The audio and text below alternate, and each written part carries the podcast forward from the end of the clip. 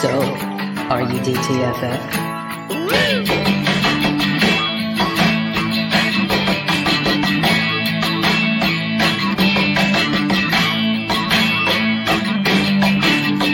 Once again, here is Drinking and Talking Fantasy Football with your hosts, Dustin Lunt and Jake Trowbridge. Hello, folks. Thanks for joining us. We're back. We're live. We're doing our thing here on our Tuesday night, as we always do. If you've tuned into us, if you've downloaded the audio after the fact, you know who you're listening to. You're we're, you're with the Drinking and Talking Fantasy Football podcast. So thank you for joining us. Uh, I am one of two illustrious hosts on this show. Dustin, Illustrious. and then my illustrious co-host Jake Oh is here, God. of I'm course. I'm illustrious too. You are. This How is- are you doing, This Jake? is the best day. I'm doing so much better. I've never been called illustrious in my life, but I'm going to put that in my Twitter bio now uh, Yes. as a stamp of approval from the illustrious Dustin, which sounds a little bit like a wrestler name, by the way. I think you should go illustrious. Dustin. Yeah. Yeah. Well, if I ever choose to join WWE, that will be my my name. You would have to wear So, robes. It would be a very Ric that. Flair type of thing. Oh, absolutely. All the feathers and sequ- Oh yeah, I would totally rip off Ric Flair's look. Uh, actually, could it just be the illustrious D?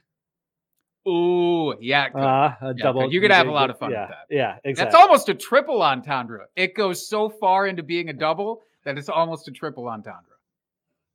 and that could be my finishing move, the triple entendre. yeah,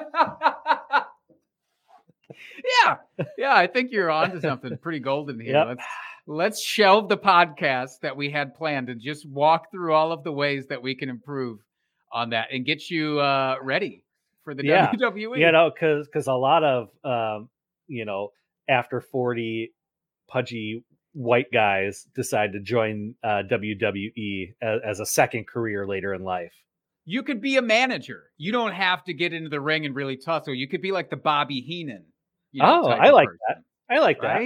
Yeah. Yeah. See, there's always ways, Dustin. There's always ways. Uh yeah but we've got a great show this evening folks. We're continuing our look back through the positions last year uh kind of where we hit and where we didn't. focusing i think more on where we missed and why we didn't kind of go, evaluating our processes uh, to see if you know were we wrong and why? Is it because of injury? Was it because of coaching? Was there some other factor involved that that we didn't consider? Taking a look at those and seeing um, how we can improve our process for moving forward next year and then we're going to continue our off-season uh, what you might call it betting Review. gambling. No, Oh, our, our yeah. little our gambling. We're we're gonna do some lines this week um, with Monkey Knife Fight. Uh, review our our bet from last week, what we did. Uh, we got our drunk trade of the week. Got our beer review. We we've got it all. It's, it's, it's a oh, it's a fun episode. But I think first we need to talk about the divisional round that was.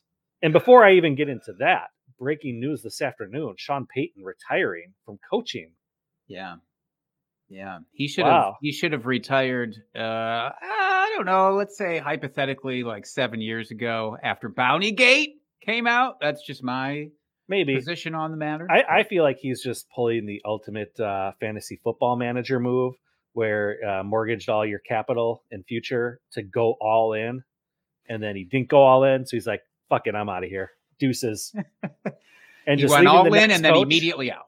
Yep. And then all, you know, leaving nothing but bare cupboards for the incoming coach. But you're pretty well stocked at quarterback, running No, back, you wide receiver, It's and it's not tight bad, end. but it's just if all of those guys are Taysom Hill, then you are fully stocked. So yes, which at this point they are. So is there an issue? set. I don't see it. I don't know. It was just interesting. It was Anyway. very interesting. More interesting, or at least less saddening than what happened over the weekend to our Yeah. beloved Packers. True. I, I don't want to focus just on the Packers because overall it was very exciting uh, Mm-hmm. games. Like all four games were freaking close. They were Yeah. amazing. They all came down to last second plays or overtime. Like when has that ever happened in the divisional round before? Like that was incredible, incredible. the- If the expanded playoffs gives us the previous weekend with the wild card, and there was a lot of Mm-hmm. blowouts. As long as that can lead to something as magnificent as what happened this weekend, I'm totally on board. I'm fine Yeah, with it. absolutely. No qualms. Yeah, I mean, I'll, I'll admit uh, that Patriots game, I totally tuned out for a while because I was like, "Oh, this is over." It was, you know, halftime. It was what twenty-seven to 3 Mm-hmm, and Tom Brady's like, "Hey, hold my hold my uh, keto water here. Um, I'll I'll show you how it's done." And ooh, that was Freudian slip, by the way. You said the Patriots, which I think is uh, how they should still be referred to with Tom Brady at the helm. I think they should be called the Tampa Bay Patriots. they uh, really should. my longstanding belief. But yeah, no, that game ended up being very close and stupidly so. It was a flashback to Atlanta hmm and New England, to your point, Yes. from you know the Super Bowl, the old twenty-eight-three, almost, Yep. almost came to fruition again. Almost, yeah. But yeah, let let's talk the Packers real briefly here. That was so tough to watch that game. It was so hard to watch, especially after that first drive when we just marched right down the field. The 49ers, give them credit, they made adjustments. Mhm. The Packers did not make any adjustments. No adjustment, And no notes. that is why we lost the game. It made zero adjustments, and the defense played lights out. San Francisco did not score an offensive touchdown the entire game. You can't ask for your defense to do any more than that. This is totally on offense and the special teams. More so the special teams. That was 10 point Yep. swing that was uh, given up there uh, with those two bungles. So, but the fact every special teams player off to a far off destination where then I cannot hear them, see them, feel them. I, I need them as far away from me as possible. yeah, all I know is if we still had Jeff Janis, that would never would have happened. no, would have been a 20 point victory That's on right. our side. Yeah, that was it was tough. Obviously, we've got a very uh, interesting off season as Packer fans here. Mhm. Uh, a lot of decisions going to get made with Davante, A- Aaron, the defense. There's a lot of pieces there that will be interesting to see if we can keep all this together. So yeah, we'll, we'll see what happens.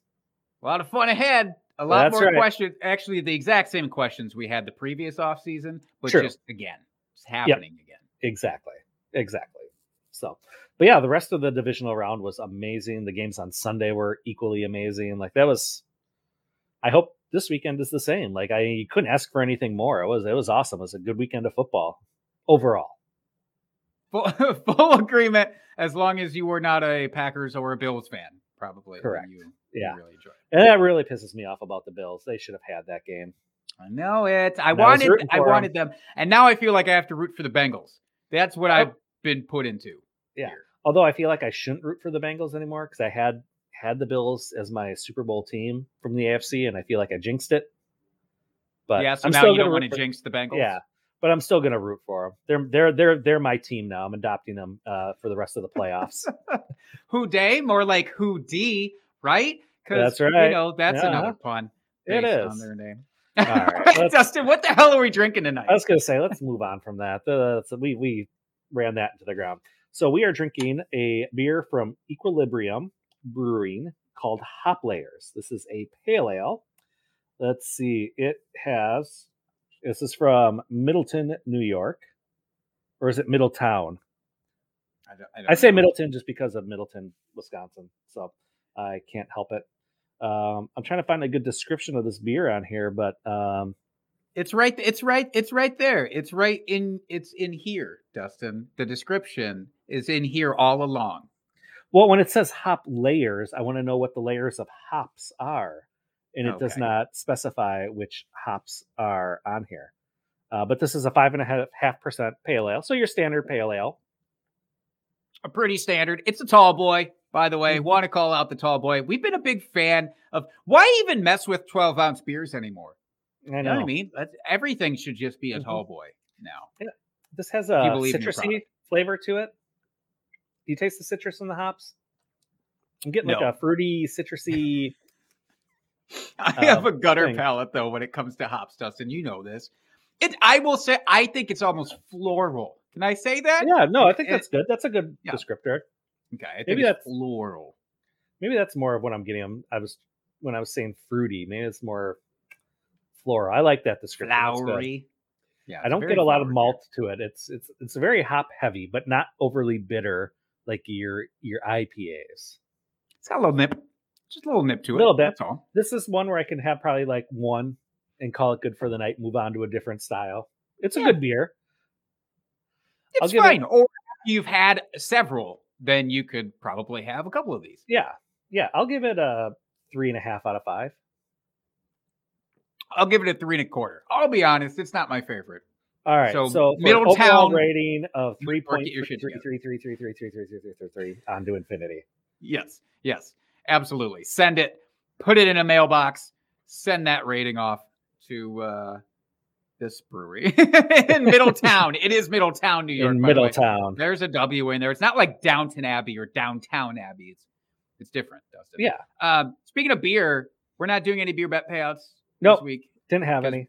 We don't have We're any weekly ones, but we are going to do the season long ones from this previous Mm-hmm. season. But that's going to be like its whole separate thing. So we're yeah, going to work gonna be coming up in a few that. weeks here. Yep. Yeah. Yeah, we'll probably be hitting that shortly after we uh finish off our positional reviews here in a few weeks. So yeah, that'll be a fun episode uh, to go through and see how good slash bad we've done, depending on which side of the uh, equation we're on here. and I'll be honest, I haven't looked back at it yet to see where Me we land on all these uh, beer bets we've made. So it will be interesting. It's going to be a fun little surprise Yeah. for us. So something to look forward to there. But right Mm-hmm. now, we get to immediately look forward to our favorite segment of all Mhm. time of every episode. Do we get into the drunk trade?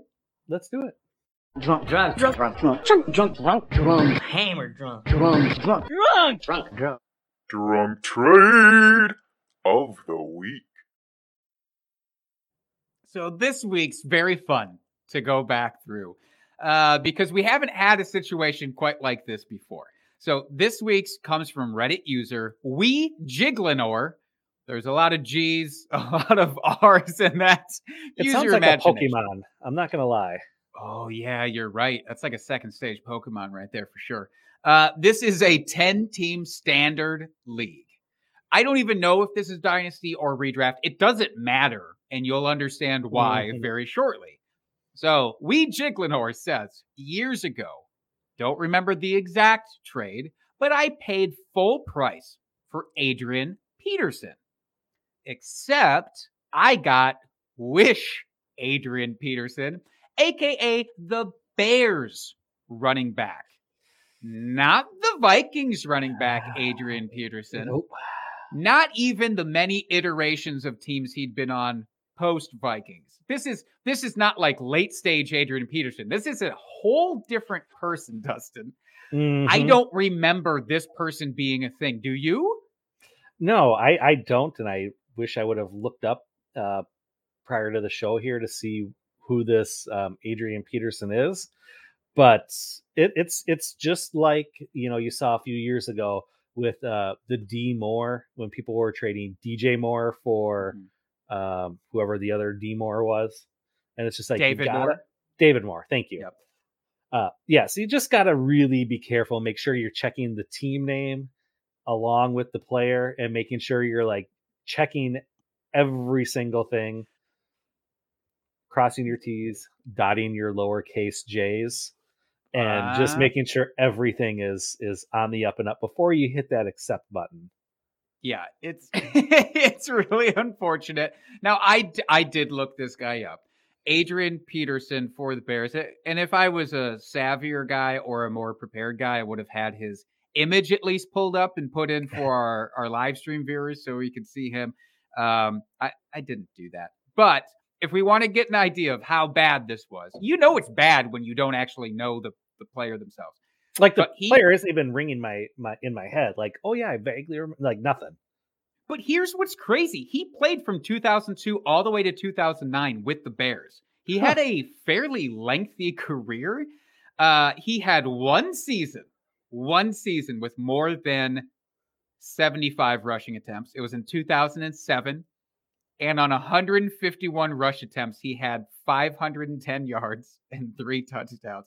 So even at his height, even at his absolute height, you did not get like Detroit Lions Adrian Peterson, No, the other Adrian Peterson. no It- wonder it that uh, I didn't recognize that Um, Yeah. ev- even as an NFC North team, you know, you, you tend to know a lot of the players at least. Uh, yeah, didn't even ring a bell, and that would be why.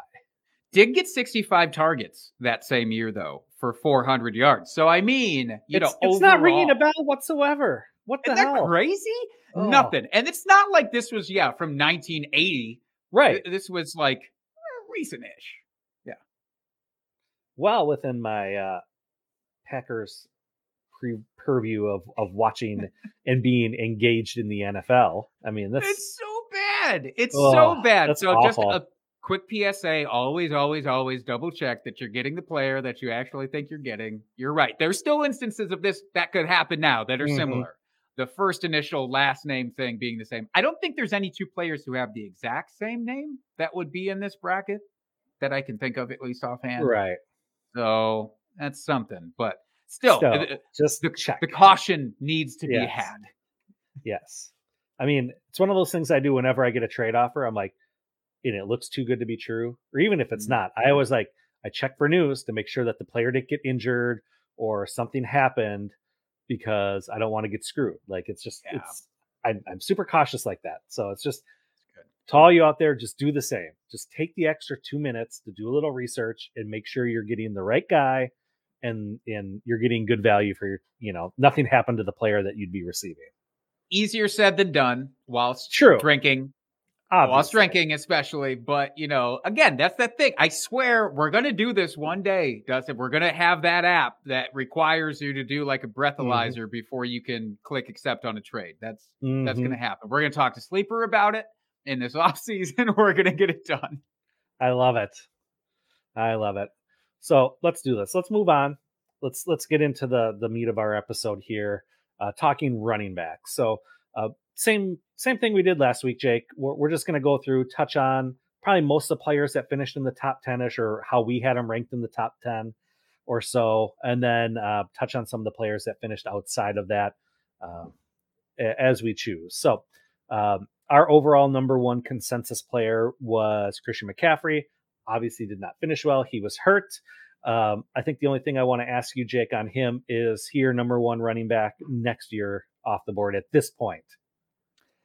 It's gonna it's still gonna be a toss up. I've not lost faith in him. My assumption with Christian McCaffrey is that he is still amazing, but he sees a downtick in his usage a little bit because I Mhm. think he'd be foolish as a coach to keep giving him the same load. So uh, I should have phrased that different. I hate the use of load in that situation, but in any case, I don't think he sees as many touches as he did.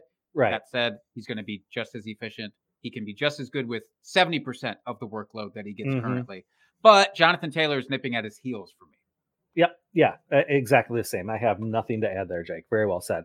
Uh, we had Dalvin Cook as our number two overall, finished 16th, um, 11th overall in points per game.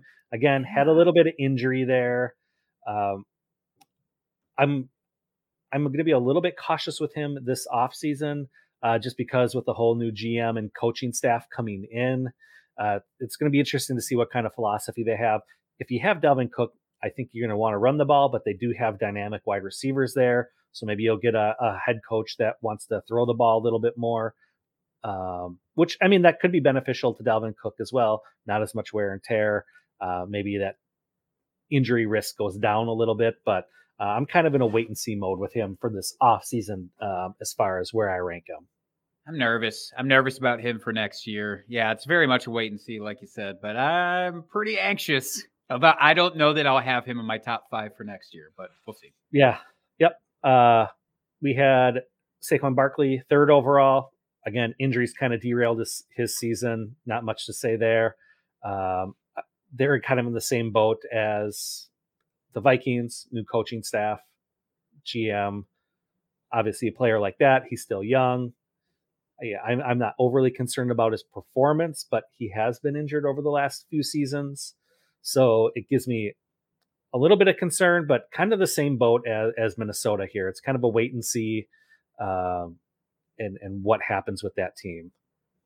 Yeah, I fully agree. I, I'm not out on Saquon Barkley No. like a lot of people are, though. One thing I would throw out there, because we are in the non point scoring season, and for our dynasty friends here, he's a guy who I am very comfortable sending offers for right now because his values it's never been lower.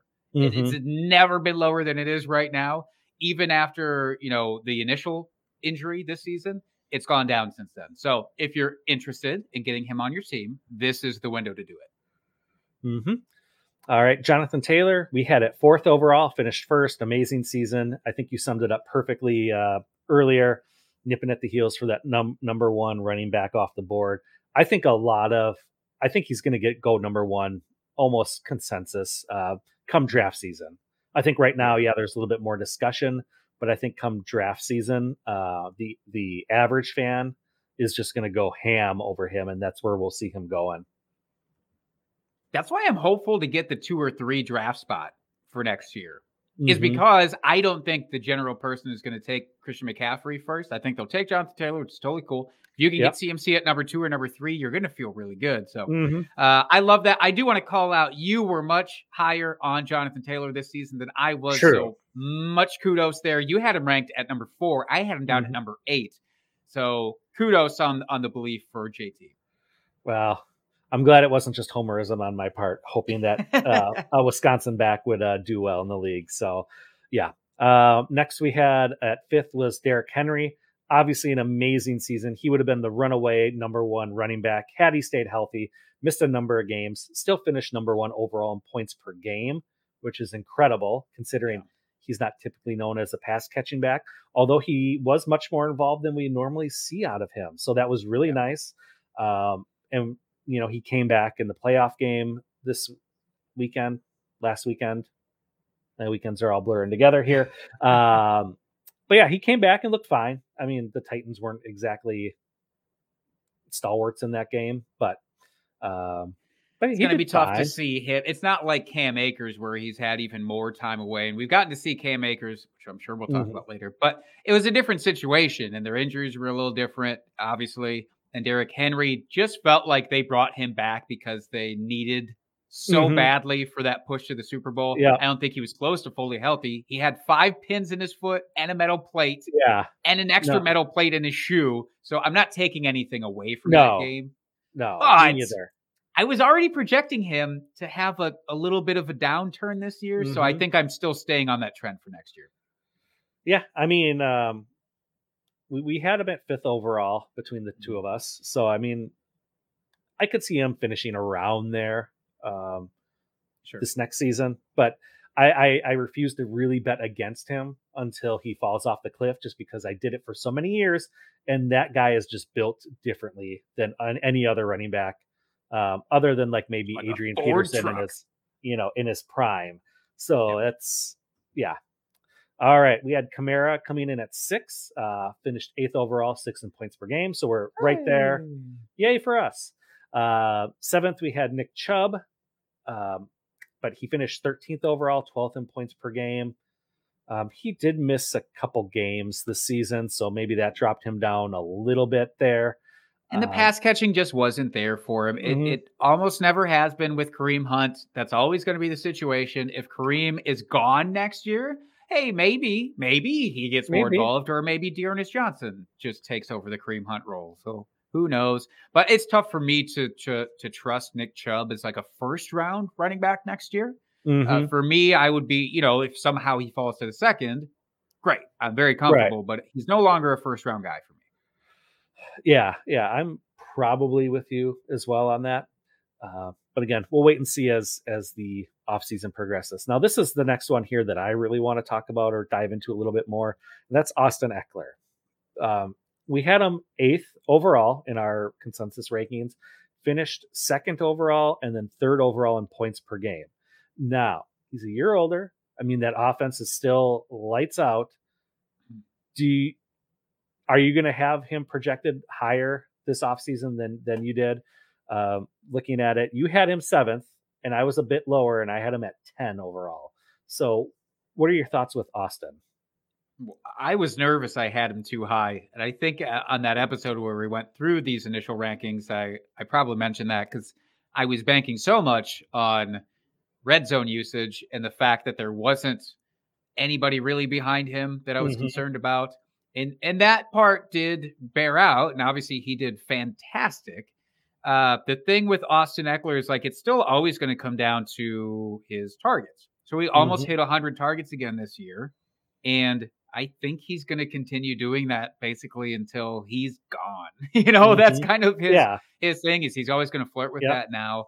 The red zone usage is great because he's never had close to as many touchdowns as he got this year.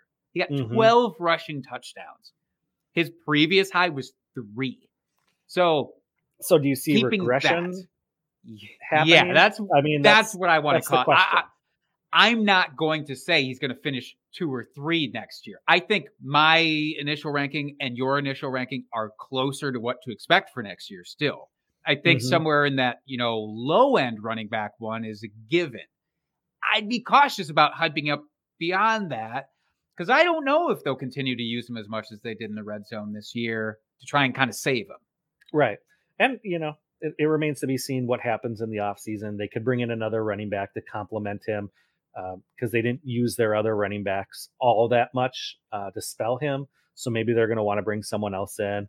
They could bring, you know, as we talked about um, last week with Herbert, you know, maybe they bring in another wide receiver or something that maybe takes some of that away from him. So, uh, again, kind of hold. We'll wait and see what happens with the offseason. Uh, and delve into it more as we get closer to the start of the regular season again. All right, here's one where we did fairly well. I thought was Zeke. Um, we had him ninth overall, finished seventh, so we were slightly lower on him, but finished 17th in points per game. That that's concerning. available. He was just available. That was his best his best asset this year, which is great. I mean, we talk about that all the time. You want the ability to be available. That's wonderful. Mhm. But, you know, if I could have what was it? 10 games of Derrick Henry versus 16, 17 games of Ezekiel Elliott, which would I pick? I'd take the Derrick Henry games because he's winning you those games. Zeke is doing enough so that you don't lose, right. which is can be valuable Mhm. still, but it's you know, if you're looking at it that way, it's kind of jarring with the points per game. It, wa- it really was. I was surprised. Um, I'll admit I didn't look at the show sheet until this afternoon, and I saw that as I was just kind of mentally prepping, and I was like, "Whoa, that just really stuck out to me. Like that was surprising." Now I know Dallas's offense was not what at all what we expected from this season. Uh, just position players all around. You know, from Dak to Zeke to the tight ends to all the wide receivers. Like we expected so much more from this offense that just didn't pan out. Agreed. And Zeke had a very hot start too. Like he came Mhm. out of the gate swinging a little bit more. You know, going into the bye week, which there's is week seven. You're like, oh man, this is like the steal of the draft is Zeke Mhm. Elliott, and everybody wrote him off, kind of myself included to some extent. Uh, obviously, we had him at at nine, so it's not like we were super out on him. Um, but then it just fizzled. And you're right, the entire offense did. And Tony Pollard came a creeping like Mhm. people had Yeah. expected. So yeah, he he was much more involved, I think, than than some of us expected. I didn't expect him to be that involved. I'll be honest, and it'll be interesting to see again with coaching. Does um, Kellen Moore get a head coaching job, or does he go somewhere else?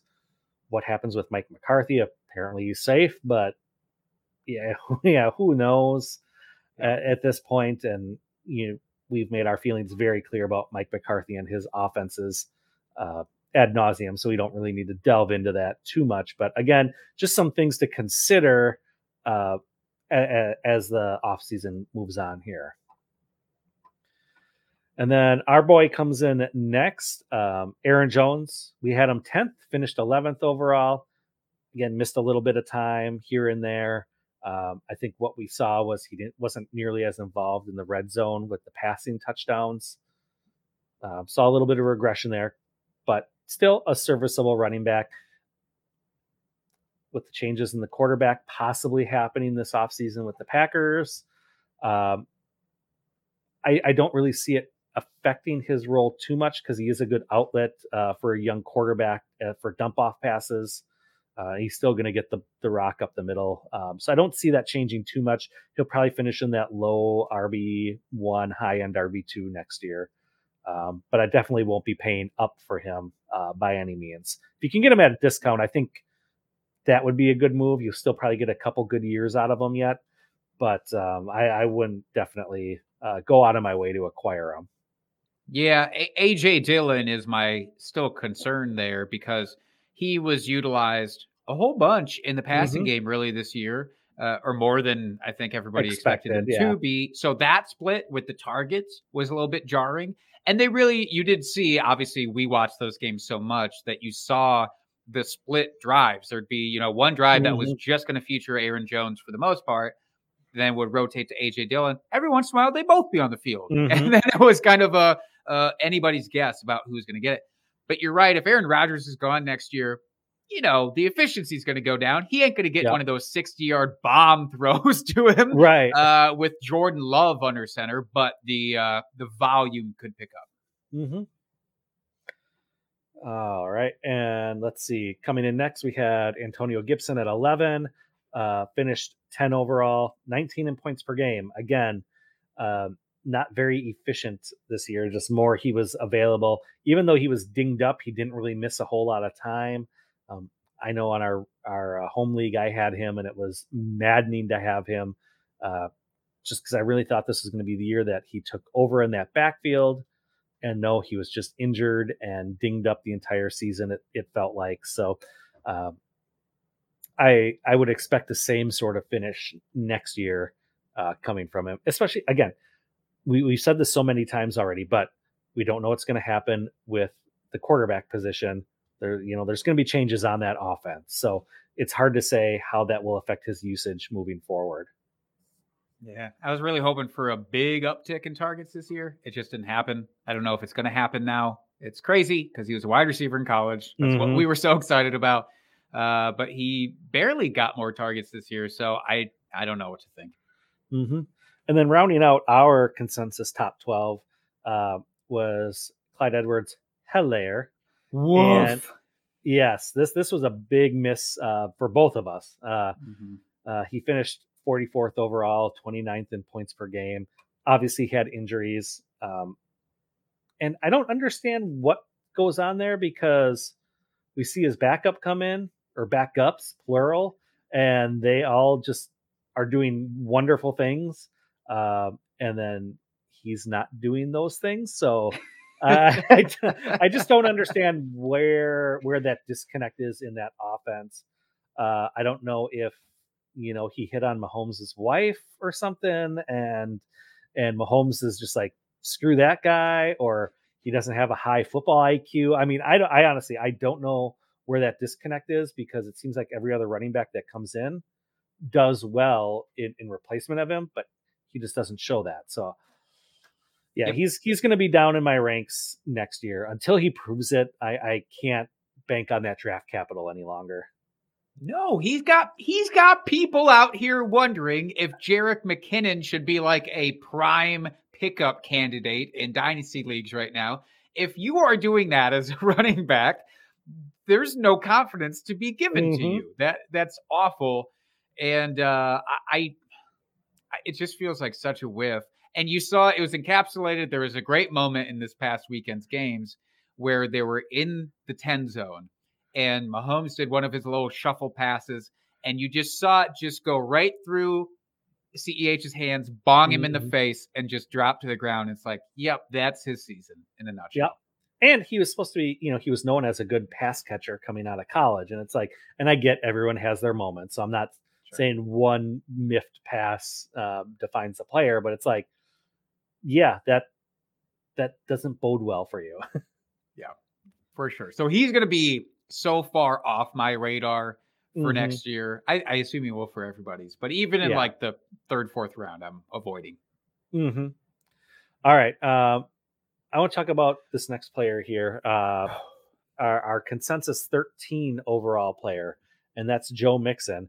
Finished as RB4 overall. Um, yeah, I was wrong. I'll admit it. I, I was I was wrong about Joe Mixon and, and the season he was going to have. Um, obviously, we he was right on the cusp for us uh, outside the top 12 for running back. So it's not like we had him that low, but I did not. No, but we did that begrudgingly, even. I think we even gave him that spot kind of begrudgingly. Yeah, but I, I can't say I saw him finishing top five either. I thought it'd be like, Right. you know, I thought maybe his ceiling would be like RB seven or eight. Hey, to be Yeah. fair, he was RB7 in points per game, so you were on the right track there. Yeah. yeah, I thought maybe that was his ceiling for the season. I did not expect top five whatsoever. Uh, let's be honest. The Bengals offense, they they put it together. They, you, you know, he was able to stay healthy for once. You know, he has had a history of being dinged up and missing some time. He stayed healthy all season, which, as we said earlier, there's there was just so many injuries to the running backs that if you stayed healthy, it was basically a shoe in to be top five. Um, and not to take anything away from his season because we saw him running the ball well, he's catching the ball, he's getting the touchdowns. Like, I mean, he did what we'd been hoping he would do for the last five years, and he finally Yeah. put it together, basically. Uh, and so good, good on him. I mean, and and I don't see any reason why this wouldn't continue. You know, coaching staff is staying the same. All the offensive pieces are staying the same. If anything, they'll focus on their offensive line a little bit, and maybe that actually gets better and can open up more holes for him. Yeah. So, will he finish top five? Obviously, he can. It's it's in the realm of possibilities, but I don't know. It just with so many other players getting injured, it's hard to say. Yeah, but basically buy into every piece of the Bengals offense Mhm. that you can, whatever it is. I mean, we talked, uh, of course, last week about Joe Burrow and how much I whiffed on him for the exact same reasons. And Mhm. Like you said, they should improve their offensive line. They should. You would almost have to guarantee on it at this point because, boy, it looked real, real bad. Uh, so I don't think it can get too much worse. Mhm. So that's great. I think firmly a top six guy. Like, yeah, I'm down with that for next year. Top six running back, absolutely. yeah, I, I can see that happening for sure. Um, let's start bouncing around here with some of these players. Um, let's talk Najee Harris. Finishes number three overall, eighth in points per game. Uh, we had him as our consensus 16th overall. Uh, rookie came out and performed. Hell yeah. And he performed based on volume Mhm. uh, and and just willpower because there was, you know, I think the Pittsburgh offense is what I almost expected the Cincinnati offense to look like this year, which is just atrocious. And there were no holes for him. He he didn't have any room to Right. work with, but he still, you know, just willed his way into this finish, which is amazing. You know, RB8 in points per game. And if obviously Ben's out. So new quarterback is coming in. Whether that's Mason Rudolph, who they've suggested is going to be the guy, which Well, I don't Dwayne believe. Haskins. Yeah. I- don't believe it's going to be either of them. No, I really I don't. don't I think they bring in somebody else. I think they're just saying that to say it because Yeah. they have to. But again, almost the entirety of the offense has to overperform what they did this year. And so Mhm. that should make him so much more efficient. And he's Yep. now, I, I still don't know that, that everybody's on board fully with Najee Harris. And so that could be a big advantage for next year. Mm-hmm. Yeah, absolutely. I agree.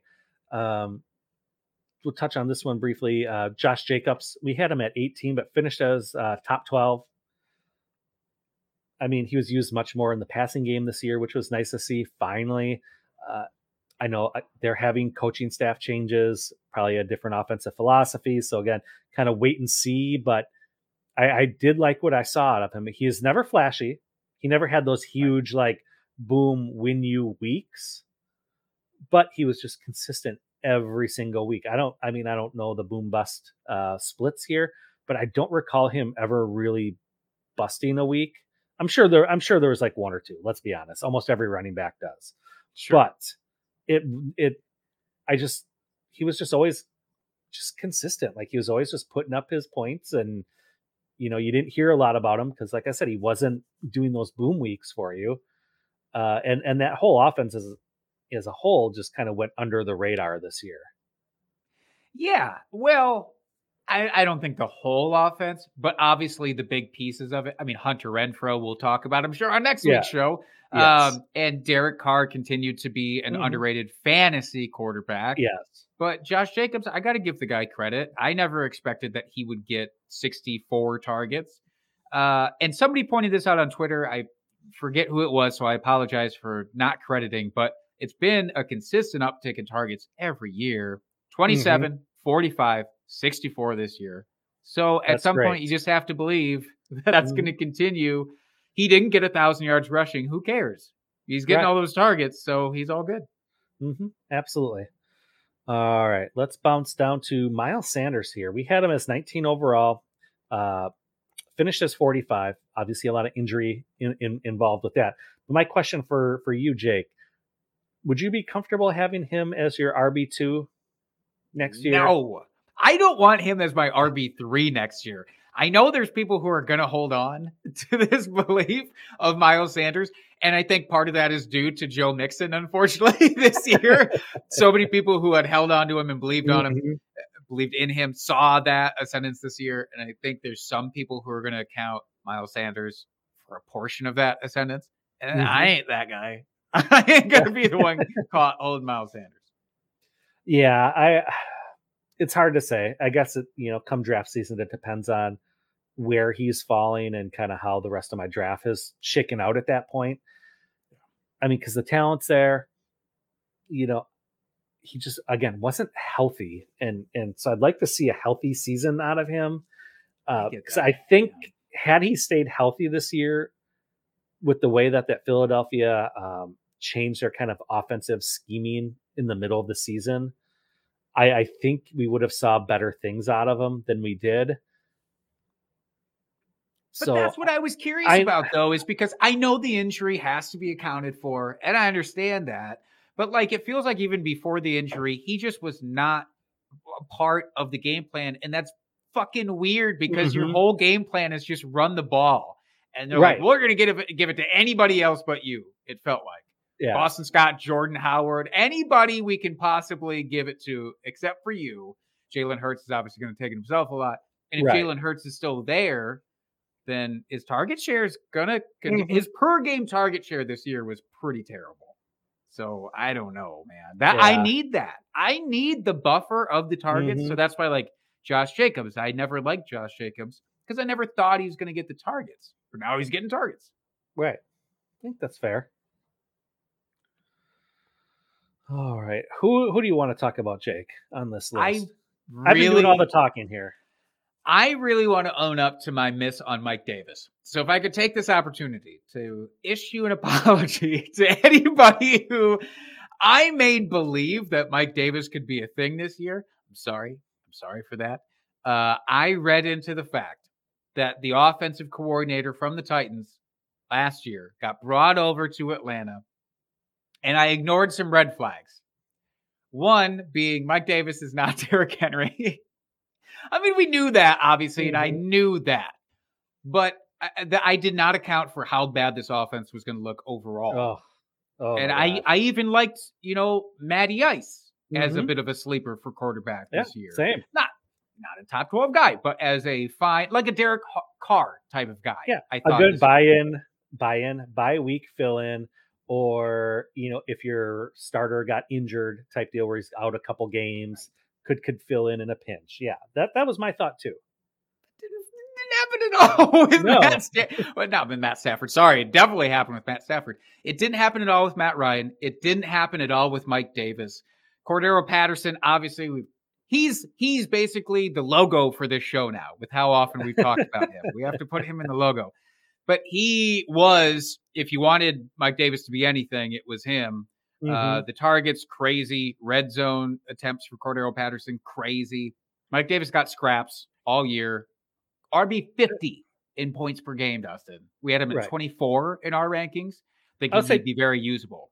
I was gonna say, to be fair, it's not like we had him as a high-end RB two or something. Like we had him, you know, borderline RB three. So it's it's not like we had him super super high, but yeah, he No. definitely did not live up to expectations.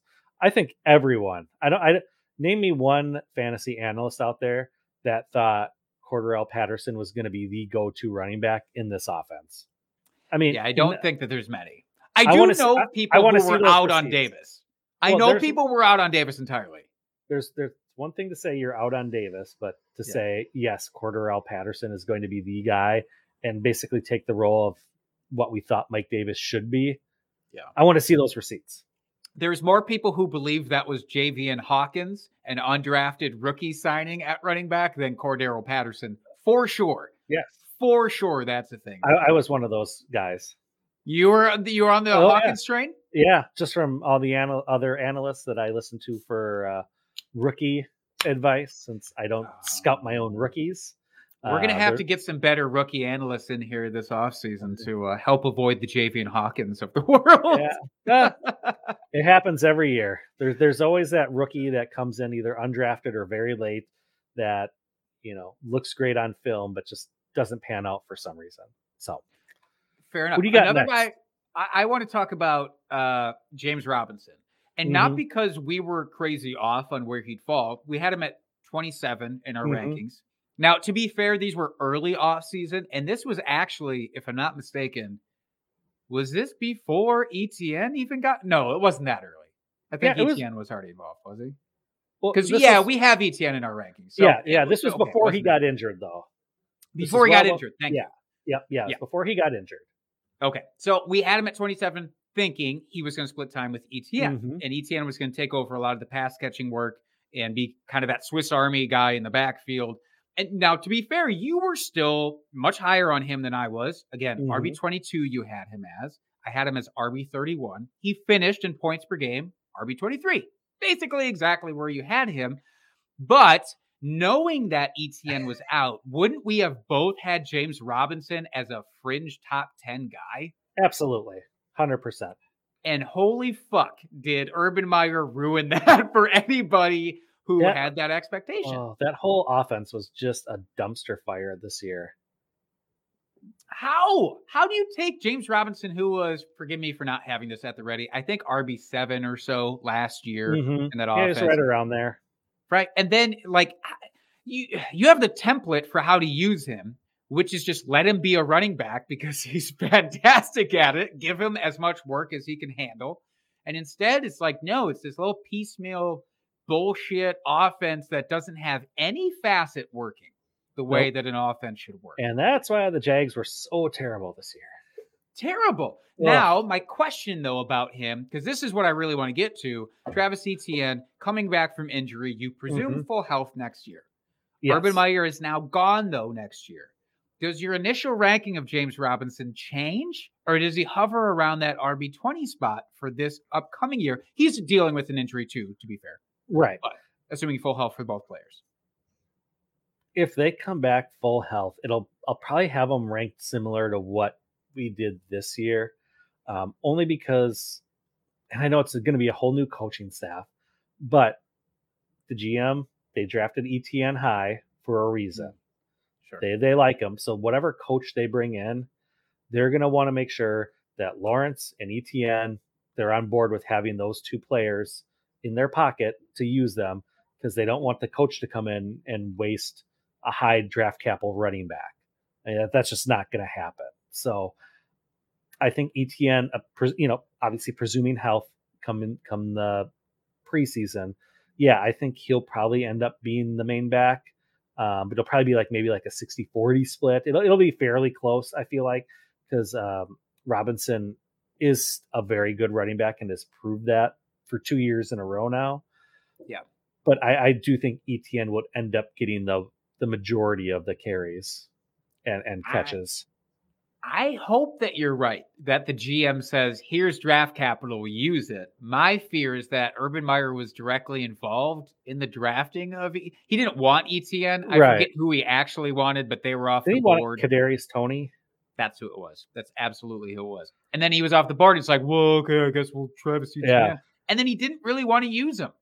It seemed like Mm-hmm. even before the injury, it was it was weird, or he didn't want to use him and Shenault, I should say, together. So one of them was going to be the odd man out. Now the hope is that Shenault, I think, is the odd man out for next year too, because he's he's disappointed himself. Uh, and Mhm. we haven't seen ETN. So I hope you're right. I hope ETN basically takes over Laviska Shenault's role and then both get to prosper. But if that's the case, then I Mhm. would have for sure as a top 20 for Robinson. But um, that's uh, that's a great one. I want to hit this next. Let's lump them together. Okay. Ronald Ronald Jones and Leonard Fournette, the Okay. Tampa Bay Bucks backfield, who around I want to say week three, week four, I just said bail, pull up, just bail on the entire backfield because nobody looks looked good. Right. And then Ronald Jones finishes as RB seventy seven in points per game. Ugh. Leonard Fournette finishes as the RB4 in points per game. Ugh. For Six overall. listeners, dear listeners, you know where we had them ranked coming into the season? Ronald Jones was our consensus 28. Leonard Fournette was our consensus 41. Ugh. We don't What- know what the fuck we're talking about with Tampa Bay. Let's just admit that. Mhm. Yeah, I mean, we, we should have saw it coming just with you know playoff Lenny from last year. Like he was used in that role and and did really well. So we should have figured he had earned the the lion share or the pirates share of the uh the the backfield there, but you know we didn't. So I mean that's obviously something maybe we need to look into this this offseason as we're evaluating committee backfields. But this is a question that I want to get to that is so important for next year. And it's it's so important for how we're going to evaluate not just running backs, I think, but eh, most players Mm-hmm. is when do you call it a small enough sample size to say we shouldn't pay attention to it versus this is very important and we have to pay attention to this immediately. So Leonard Mhm. Fournette last year, you said playoff Lenny. He was amazing in the playoffs. He was also like that the previous year with the Jags in the po or in the latter part of the Right, season. And then he fizzled again. And it felt like almost a, a rhythm. He starts off terrible and then he finishes high. But there's other players who have these big moments in the playoffs. I'm thinking of Gabriel Davis Mm-hmm. right now with the Bills, wide receiver for the Bills, four touchdown day. You could probably get three first round picks for him. It's going to be great. Right. But now I understanding that's not an entire playoff stretch. That's just one Right. game. But what like what's the limit for you when you actually use that? Does it have to be at least a handful of games, or do you just say, fuck it, at the end of the year, he really came on in one or two games? Um, eh, it's you know I'd like to see it in a few games. You know, one or you know, definitely not just one because one game can be an aberration. You know, anybody can be hot for one game, like you, Gabe Davis. You, you just pointed it out perfectly. Um, you know, so I'd like to see it in, in at least a few. Uh, but the playoffs, I mean, supposedly that is the best of the best of the best teams that you're playing in theory. So you Supposedly. So I mean, you are playing against stiffer competition, you would think. Although I know that doesn't always pan out that way in the scores, but uh, yeah, I guess it's. I, I, I want to see it for a few games just so, to answer your question. Okay. Okay. So next year, Ronald Jones is going to be gone for them. Mhm. Uh, and it's going to be, I- don't know, that whole team's an upheaval. It all depends on if Tom Brady comes back, and that's going to be, it's like an Aaron Rodgers situation with Green Bay. Yep. If the quarterback comes back, you basically have an uh, chips all in situation again. Yep. And if he doesn't, then it's a rebuild. And then Leonard Fournette might not matter, but he might go to another team where he will once again matter. And we're Right. going to have to take a good long look at that. Absolutely. I mean, he's still young enough that he can still produce. Yeah. Oh, I mean, yeah. I mean, it's not like he's 28, 29 years old where he's like, "Oh, we're flirting with that cliff and, you know, he's he's going to die." No, he's he's still what is he like 26, I think? Yeah. I mean, Uh, he's so, I mean, he's still fair- reasonably aged. Yeah, yeah. Um, you know, in the last couple seasons, he hasn't gotten the wear and tear like we saw the first few years in Jacksonville, where he was the guy and got, you know, so he's got a little bit less tread on the tires, or a little more tread on the tires. Uh, uh, got my metaphor wrong there for a second. Uh, so yeah, I, I, I, I will probably be in on him for a reasonable um, draft capital. Not saying he's going to be an RB one. Uh, I could see him being a mm, low to mid RB two, probably a low end RB two next year. in any in any landing spot. I mean, any Not reasonable but landing yeah, spot any- where, any where he has one. the lion's share of the workload. Yeah, yeah, absolutely. Yeah, I mean, we've seen the talent with him year after year. Even on those bad Jags teams, he was. Mm-hmm. I mean, he was an RB one for a couple years. So I, you can't. He's got the talent. For whatever reason, he's just under Almost as much as Russell Wilson does, I bet. I bet he has almost as much talent. Almost. Wouldn't you say? Uh, all right, no, we we really will have to track Mhm. him this offseason and, and Mhm, definitely. take a take a good stern look at him. One other backfield I wanted to call out here, and then one other running back, and then if you want, we can move on to our monkey knife fight section. But another split. Uh, this time in Denver, we had Mhm. Javonte Williams. We had Melvin Gordon. Once again, we got it wrong. We had Javonte Williams as our RB 30 consensus. We had Melvin Gordon as our RB 38. We were just out because we didn't know who was actually going to get the workload. And we couldn't peg down who it was going to be. So we're like, well, let's just take a step back. Let's not rank either of them too high. And in Uh, fact, we should have ranked both high. Yeah, but to be fair, we did have the ranking correctly where Javonte finished higher than Melvin, so I'll, I'll take that as a mini victory for us. Not in points per game, though. Not in points per game. Because in points per game, it was flip flop, but you're right. They were very close. They basically finished with the exact same season Mhm, as Which each is other crazy. did. In fact, I put out some stupid tweet on on Twitter. That's where you put out tweets. Oh, where they nice. had the exact same rushing attempts number. They had the exact same rushing attempts from inside the 10 yard line. They had the exact same rushing attempts from inside the five yard line. It's like Denver was like, fuck it. Let's just split everything in half officially and give them half of everything. That way, neither of the children can be upset, but neither of them can be happy. It's fine. It- right. It's split equally. So the question for next year is I get again, this is all from a dynasty format. Like, are you trying to acquire one or both of these guys? Do you think Gordon sticks around in Denver? Or I is do. I think he. I I I expected him to kind of be toast this year. I mean, Javonte did what I thought he was going to do. Like he definitely flashed. He is the future there. But I also think that they're going to hold on to Melvin Gordon for another. I think he's under contract for another year with them. Ooh, I know. think. If so, I think they'll hold on to his contract because it's pretty reasonable. If if if he is, I, I want to say it's it's a fairly reasonable number. Um, so yeah, I would say they would keep him because he did look good. Uh, even if Javonte were to take over the majority of the backfield, you still want a competent backup, and that's what Melvin would be at this point. I mean, he'd be more than competent.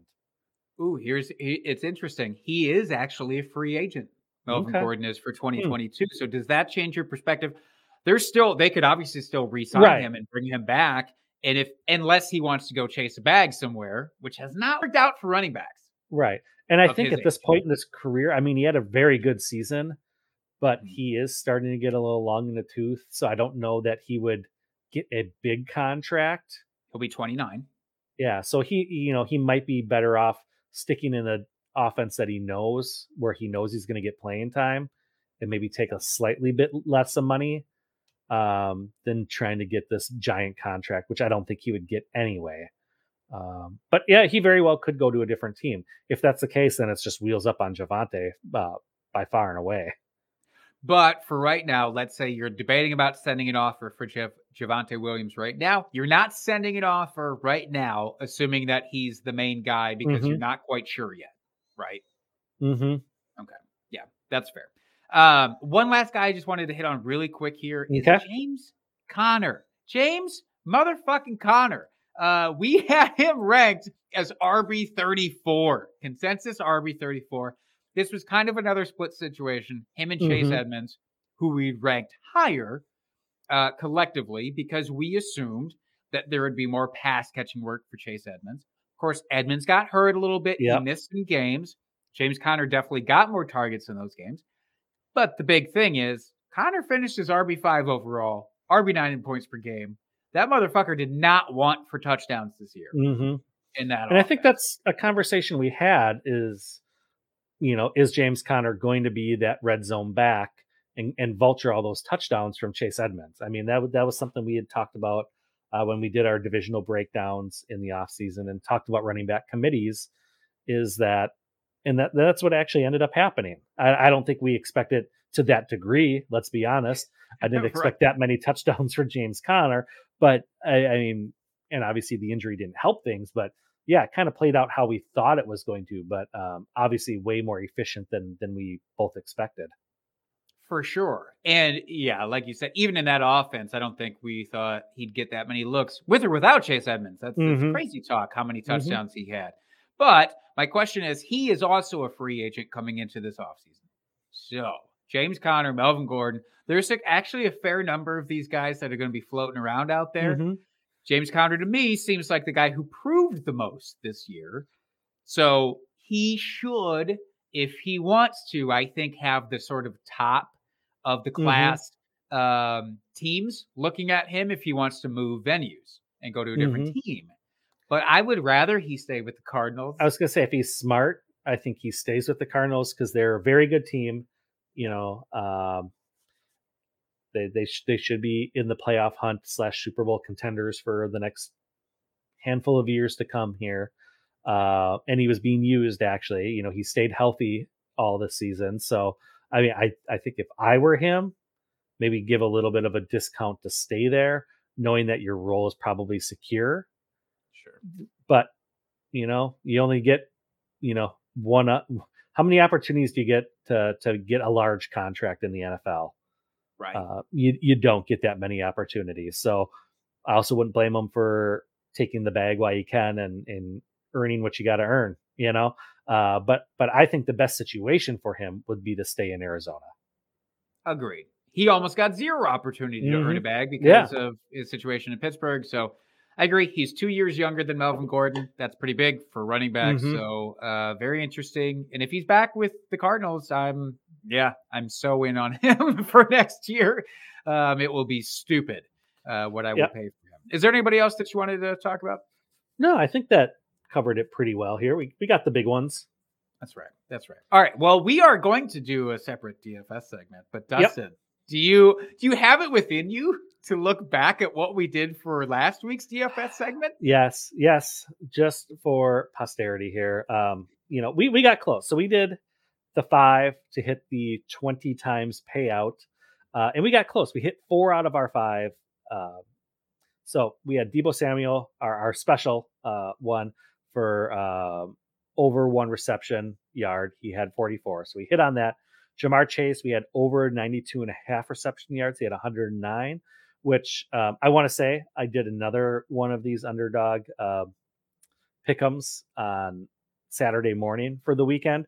And Ja'Marr Chase's over, um, his line went from 92 and a half to 80 and a half, Hmm. which I thought was interesting. Um, but yeah, hit that easily. Josh Allen over 295 and a half total yards, had 329 passing and 68 rushing. Uh, Joe Mixon over 91 and a half rushing and receiving yards, had 54 rush, 51 receiving. Crushed that pretty well. This is the one that hurts. Um, we we were seven yards away here from from a big payout. And that was Julio Jones. We missed on Julio. We took the under of 55 and a half reception yards. And he had 62. Yep. I mean, Yep. we were. I mean, there's a reason why those yards. lines. There's a reason why those lines are set where they're at. Obviously, you know the people know what they're doing in, in projecting those. Oh, that's so disappointing that we hit just we hit four, all seven yards. And I feel payout. bad because I know that I was the one who talked us into the under because I didn't believe in Julio because he had disappointed so many times this year. I was like, it's going to be AJ Brown. I, I refuse to trust Julio Jones. It seems like a trap. Take the under. And Yeah, then here we go. This is the one that fucking got us. yeah. That's not gonna with that stop being us. said, nope. We're gonna we're gonna do it again. Uh, we're gonna go with monkey knife fight this week. That's right. So Let's Oh. do it. let's do it. So I'll let you uh, pick the game here, Jake. All right. So obviously, our options are going to be a little bit more limited this week than they were Mhm. the previous because there's fewer games, there's fewer teams still involved in the playoffs. But I want to get us doing a uh, a new game here. The question is, Dustin, do we focus in on one game, or do we try to split again as we did in the previous week with underdog? Do you want to do a slate, or do you want to pick a specific game? Uh, it, let why don't you pick, Jake? It's your money we're gonna throw around here, so I'll let you pick. Here's what I'd like to. So the two big games, of course, uh, the championship games. It's going to be the Mhm. Bengals versus the Chiefs, and then it's going to be the 49ers versus the Rams. Like to stay away from the 49ers and Rams. I truly don't trust that game. Uh, maybe it's just sour grapes for me with the, the Packers. Well, it's I would third, like- no, it's the third time that they've met this season. I mean, that's there's always something to those games where where interconference or interdivision teams meet for a third time. It's Yeah. shit gets wacky on those games. Recipe for chaos. So Mhm. okay, let's let's stick with the Bengals uh, and the Chiefs here for this week then. And there's a couple of ways. So if you've never played Monkey Knife Fight, it's again it's very similar in Mhm. scope to Underdog, where you can pick individual prop bets, but they tend to collect them together for you. So it's not kind of as sprawling as Underdog. Mhm. So you could do simple twofers. For example, you could take the quarterback head to head, uh, Patrick Mahomes, Joe Burrow. You can try and either take more or less yards for each of them, or put them together and say who's going to get more passing yards, Mahomes or Burrow. That's an option for you. You can also do what I love, Dustin. I know you kind of hate this. It's I don't hate it. I, I know. I, I just don't necessarily play this one too much. Fair enough. It's the touchdown dance. The Mhm. only goal of this is to try and predict who the players are that are going to get touchdowns. You get three options. Uh, you can choose how many touchdowns you think those three players will get together. And of course, your multiplier is bigger and bigger if you choose more touchdowns. Or, I mean, there's crazy shit. You can do sack attack. I've never once in my life done Mhm. sack attack. That is predicting how many sacks, which player is going to get the sacks. Mhm. That sounds like absolute madness to Mhm. me. You can do it by What- fantasy points instead of yards. Like you can tr- project fa- number of fantasy points players are going to have. That's exactly right. Or Mhm. again, so head to heads, you can do for more than just quarterbacks. You can do Mhm. for all players. Who's going to get more receiving yards? Who's going to get more rushing yards, etc., etc. Dustin, what I would like to do in the spirit of what we did last week is one of these big ones. I don't want to just pick two things right. I want to try and pick as many things right as possible Ooh, going for the big one. because it gives us more to talk about and more to uh, you know try and master. Yeah. So I want to do a six for six. Okay. So all we're going to be doing is looking at six players from this game. They're going to give us a line. We're going to choose more or less for all six of those players, and we have to get all six right. Okay, Mhm. to win to win the money here. Now it's a big old multiplier. It's a 30 times multiplier. So whatever you put in, that's uh, a lot of ducats coming back your way potentially. That's right. So, Dustin, let's start here uh, where it tells us to start. Patrick Mahomes, more or less 295 and a half passing yards. What an insane line to start off with. We, in last week, Josh Allen got this, but for total yards. So passing plus rushing. This is Mhm. just for passing yards. Do you have any big thoughts on this one? Yeah, that's a pretty high number. Uh, I, I'm going to go with the less on it. I, I could see this game being a shootout with these two offenses, but uh, that's still that's such a high line. Uh, uh, so I, I would personally go with the less on this one. Does it do anything to you to let you know that in Patrick Mahomes' last two games, he had 378 passing yards and 404 passing yards, acknowledging that Buffalo went into overtime? Uh, that does change it a little bit, but It's the Bengals.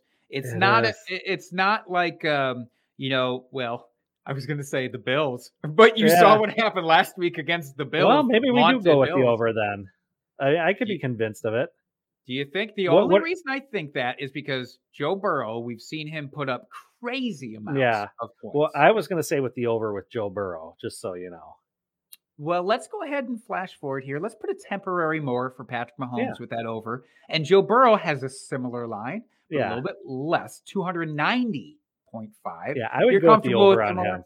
Yeah, Me too. I feel like that is the easiest call of this entire slate Mm-hmm. here. I don't know the last time that he's had less than that. If, I- if yeah, I'm being yeah. honest. He's been a, en fuego the second half of the season. Like it's been insane. it's been amazing. So I expect that to to continue. Yeah, both of these defenses kind of suck for passing yards. Mhm. Uh, so I'm comfortable with the over for both. Uh, Ja'Marr Chase. Now we're shifting to receptions here as opposed Mhm. to yards. Six and a half receptions for young Ja'Marr Chase. Any thoughts on that? Um, initially, I was thinking less. I mean, to get seven receptions, I mean, he's never been a volume wide receiver. He he's the YAC guy. You know, he gets the reception and then takes it to the house every time. Uh, so I, I don't. That's why I wanted to go with the under. Was my gut feeling, but uh, if you're comfortable taking the over on that, then go for it. I'm not comfortable taking the over. Okay. And and Yeah. here's I think this line it's it's really smart. So sometimes you do have to play the system or play, you know, what whatever uh, company you're using for this sort of thing. If it's underdog, if it's monkey knife fight. The last time that they played the Chiefs, Ja'Marr Chase had 11 receptions, which is outrageous. Mhm. But in almost every other game, he's had less than six. Right. Six, six or less, I should say. right, It Tee Higgins because he could easily come in, and this Yep. is a Tee Higgins game. So I think you're right to pick the less. I think Mhm. the odds are in his favor for less. Mhm. So all all on board. Tyreek Hill, moving on. Fourth option here, more or less than 84 and a half receiving yards for Tyreek Hill. I, I want to take the over.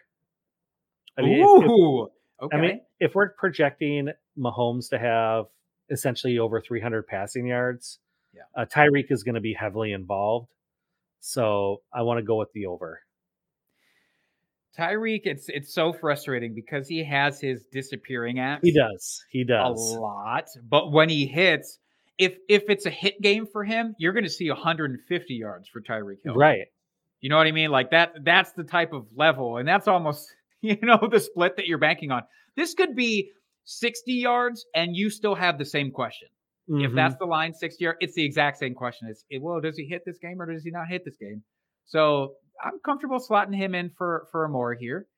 Um, now Joe Mixon. Oh, Joe, 60.5 rushing yards. So last week in underdog, we got to do the combined yards. And that's why it was so attractive for me. Is that 90 and a half or whatever it Mhm. was? It's like, well, yeah, let's do that. Now you don't get those rushing yards factored in. He would have missed this last week Yep. in just purely rushing yards. Any thoughts there? Um, my initial thought was to take the under on it, uh, just based off of last week and knowing it's probably going to be another heavy pass game that that just precludes him from having a large rush game. Yeah. Although 60 and a half yards, 61 yards doesn't seem like it's that high a number, but like you just said, he didn't hit it last week, so Let me just read you because I, I want to. I agree with you, by the way. I'm taking the less here. Let me read you his last rushing yards totals, and this stretches back seven weeks 54 yards, 48 yards, 46 yards, 65 yards, finally hitting an over, then 58 yards, 58 yards, 54 yards. So it feels like um, this is a secure option, taking the less there.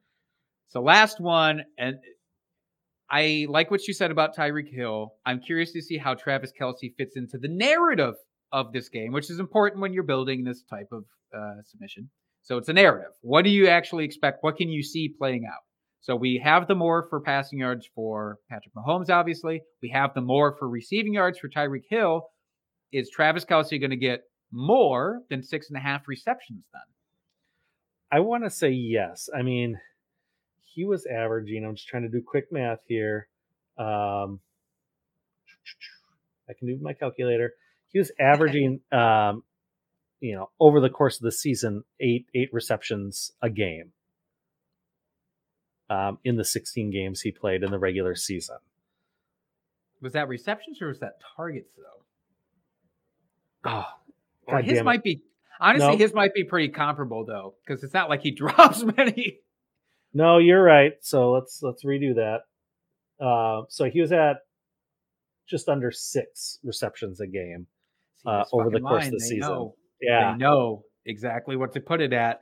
Uh, Uh, it's so easy for him to get the over, isn't it? It but is. he just he doesn't always do it. And sometimes it's it's two end zone targets and one big one up the seam, and that's all you get from him the entire game. Mhm. And so last week against Buffalo, he would have hit this. The last time he would have hit this was December 16th against the Chargers. Uh, he's only hit this, spoiler alert, four times in the last 10 weeks. No, 11 weeks. So the odds seem to suggest under, But if we're Mhm. banking on all these passing yards from Mahomes, they're not all going to be big, big, That's long right. ones for Tyreek Hill. This is the hardest one for me. This Yeah, is by far the absolutely. hardest. Same. I'd be Um, comfortable with either. Well, no, I'd be uncomfortable with either. Let's put it that way. I mean, I think if we're banking on a heavy, heavy offensive game, you got to go with the over. Uh, if it's if we're expecting another shootout and and a lot of passing yards, uh, I think you have to go with the over. I mean, we saw he had eight this last week against Buffalo, um, eight receptions. He had five the week before in the wild card game. Um, but again, that wasn't nearly as big a shootout as as this last week was. So, yeah, I think taking the over. I mean, I don't feel great about it. I'm not going to lie, but Yeah. I just feel like with what we're expecting this game to be, that's the smart move. I uh I don't disagree. And in fact, I was willing and ready to smash accept. I just looked this up. I did not know this ahead of time. The last two times that Travis Kelce hit the over for this, both of them were overtime games. So Buffalo, of course, this past week, but the last time against the Chargers, also in overtime. Hmm. Does that change anything for you? A little. I mean, I already said that this one, you know, was tough, and I don't necessarily feel great about it. But Yeah. um, I hate this. I, I hate know. this, Dustin. I don't want to make this decision. I want this to be like the gimme from Deebo Samuel that we had last week, yeah, no kidding. but I can't do it. You know what though? We you built the narrative right. So more than let's say 300 yards for Patrick Mhm. Mahomes, basically. Let's just say because Tyreek Hill could get his yards in two catches. He could get Yep. that 84 and a half in two catches, and the rest of it has to come from somewhere. You know the two big outlets. Yep. Screw it. Let's be bold. Let's do the over six and a half. Let's stay with that. I'm just gonna drop two dollars on this because the Okay. payout is 60 bucks. That's right. which is still pretty sweet. Yes, Um, and you know, I'm so cheap. You know me. I'm, I'm such a cheap man. So, but we're gonna go ahead and lock that in here for our picks for this week. Um, I'll be probably frequenting Monkey Knife Monkey Knife Fight uh, before this weekend again, seeing some other games that I can get involved in. hmm Uh, you might be doing the same, maybe potentially. Oh, absolutely, Yeah, it's good shit. absolutely. All right, we did it. Yeah, we did. That was a great show. Went long, but that's okay. It always Sometimes they like it when we go long. most of the time not, from my experience. But yeah, thanks for joining us, folks. Um, you can find my partner Jake at Jake Trowbridge on Twitter. You can find me at FF Dusty Dog. Find our podcast at Drinking Fantasy. Hit us up there. Any of your off-season questions, we are here for you for any of it. Um, go give us a rate and review on whatever podcast application you use to listen to us. Uh, hit the subscribe button here on YouTube if you want to see us live. You'll get notifications of when we go live, which is an awesome thing. And until next week, folks, keep drinking and talking fantasy football. Cheers, FFers. Shut